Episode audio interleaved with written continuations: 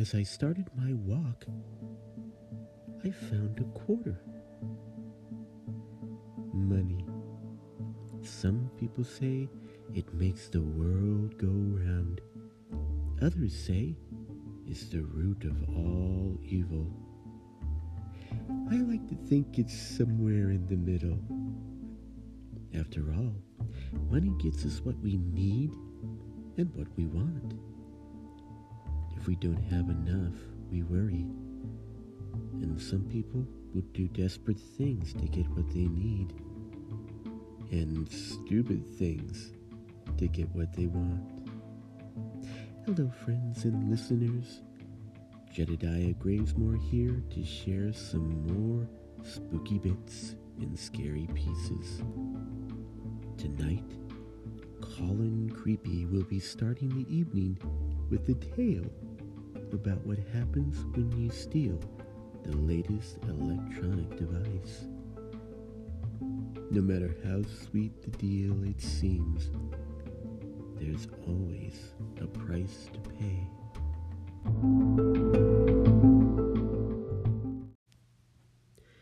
A B20 tablet, the latest, greatest new tech, limited edition.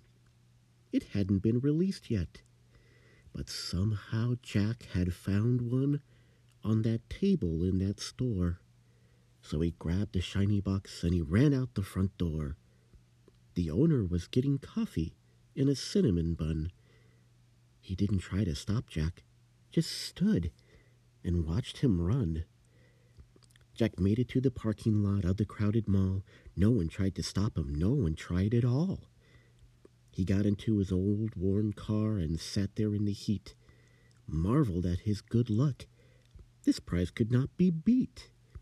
He could sell this tablet to anyone who waited for its release, and they would pay top dollar to have it a full week. Before its grand debut in the stores to sell, Jack knew all about it. He had read the reviews well. This prize was still inside the box, plastic sealed and all. Jack giggled at his luck. As he started to make the call, he could sell it at the highest bidder and make at least $5,000, for everyone wanted this tablet. It's the best across the land. As Jack started to make the call, he gave the box a look and wondered at the packaging and the effort it must took. The box was eggshell colored, the letters gold and bright, promising wishes granted for all your tech delights. As Jack stared at the box, money dancing in his head, he had a thought of keeping it, not selling it instead. But that would be ridiculous. He could name his own price. With all the money he would make, he shouldn't think twice. A week before its release, he had one in his grasp. The biggest prize he ever took, real money now at last. With the money he could make, he could buy his own down the road.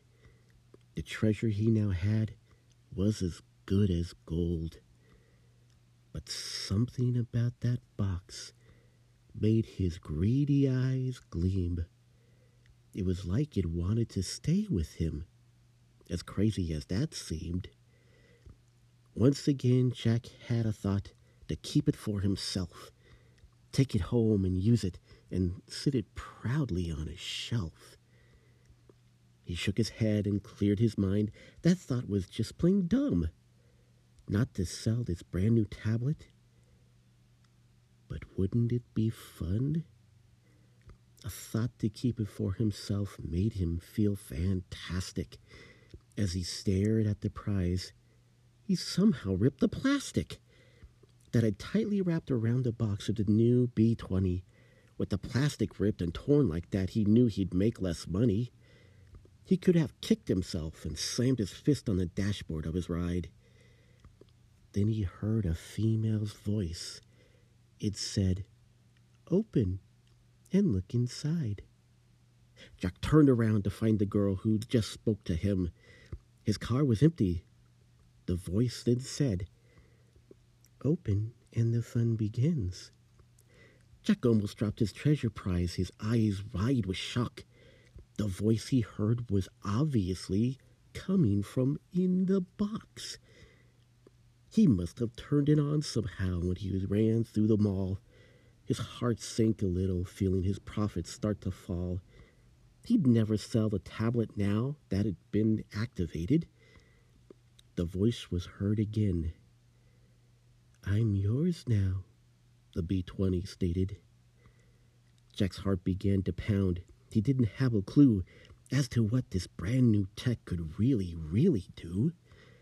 He just felt it could change his life and somehow fill his needs, give him what he wanted. His heart was filled with greed. He tore at the package, opening up this modern marvel. The box felt heavy in his hands. It was like it was made of marble. He pulled the cover of the box and grabbed what was inside. He stared at the tablet. Nothing special to his surprise. It looked like all the others he had seen before.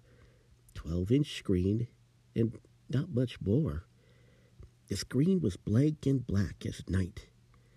He touched the screen, saying, "This can't be right." He ran his fingers across the pad, underwhelmed. It made him mad. But then the screen that felt so cold warmed right up and seemed to glow.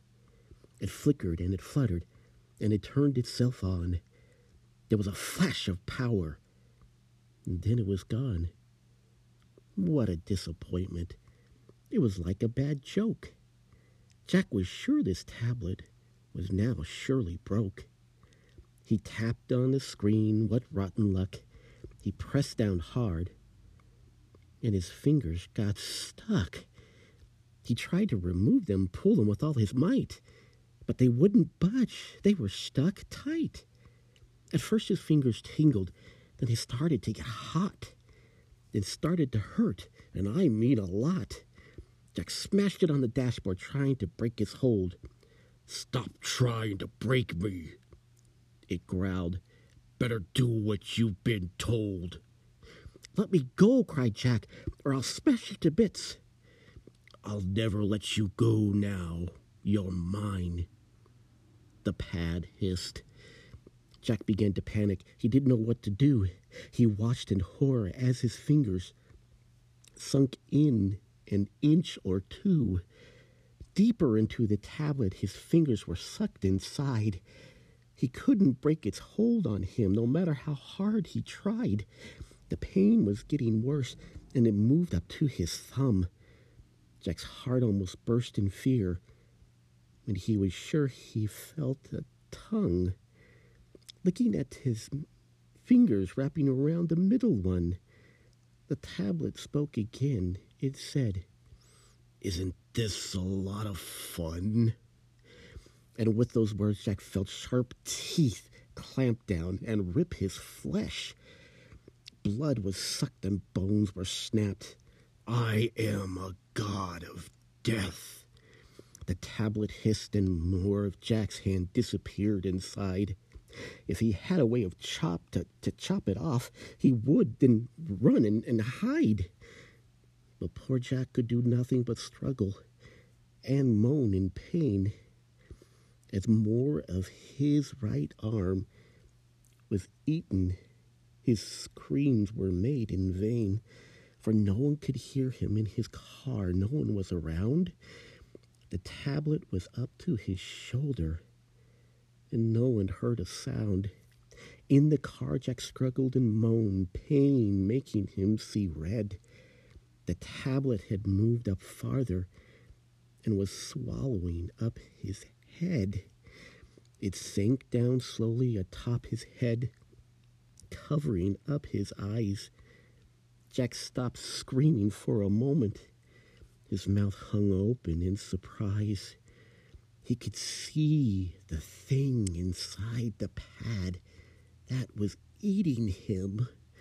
A moan turned into screams of terror. The real fear could begin.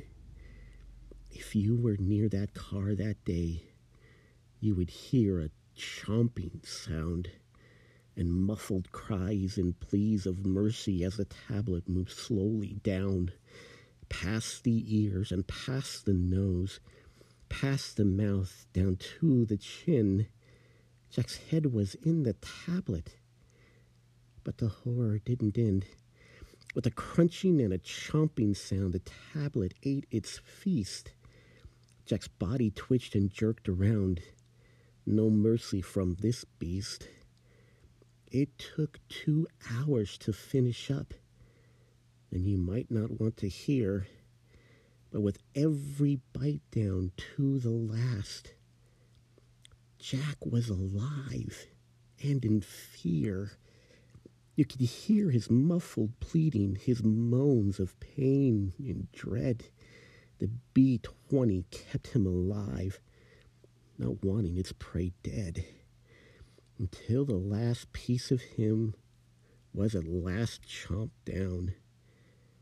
All that was left of poor Jack was a toe that won't be found, 'cause after its meal was eaten, the tablet gave a flash, and from the mall, a man bald-headed with a thin mustache shuffled over to the car and opened up the door and got the wrapped-up tablet like it'd never been opened before.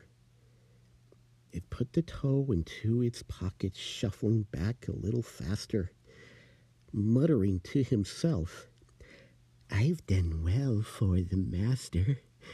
Just 4 more sacrifices today before we lose the light. And master promised me I get to watch Hulu, Netflix all night. Yes, just 4 more and I'm having fun binging my top shows tonight."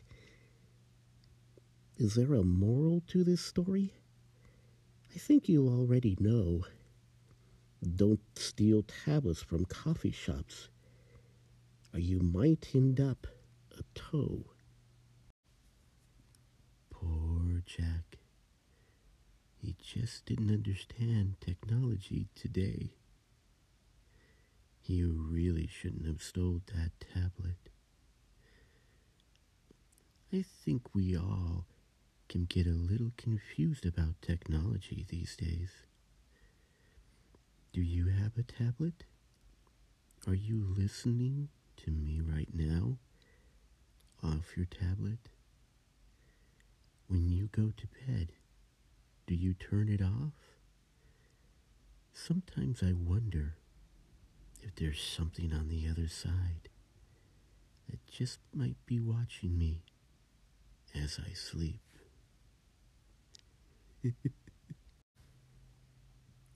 Riches, money, they can make us do such foolish things. Some people can handle having cash. Others will feel the need to spend it before it burns a hole in their pockets. Money has a magic all its own, and before you know it, it will disappear, leaving us bewildered as to where it went, sending us back to work to earn more that will disappear just as fast. I can't help but wonder where that money goes.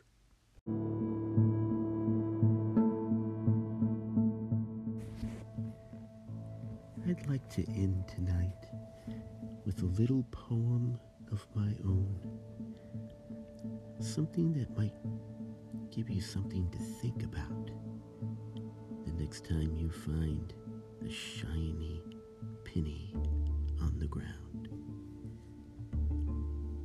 Find a penny?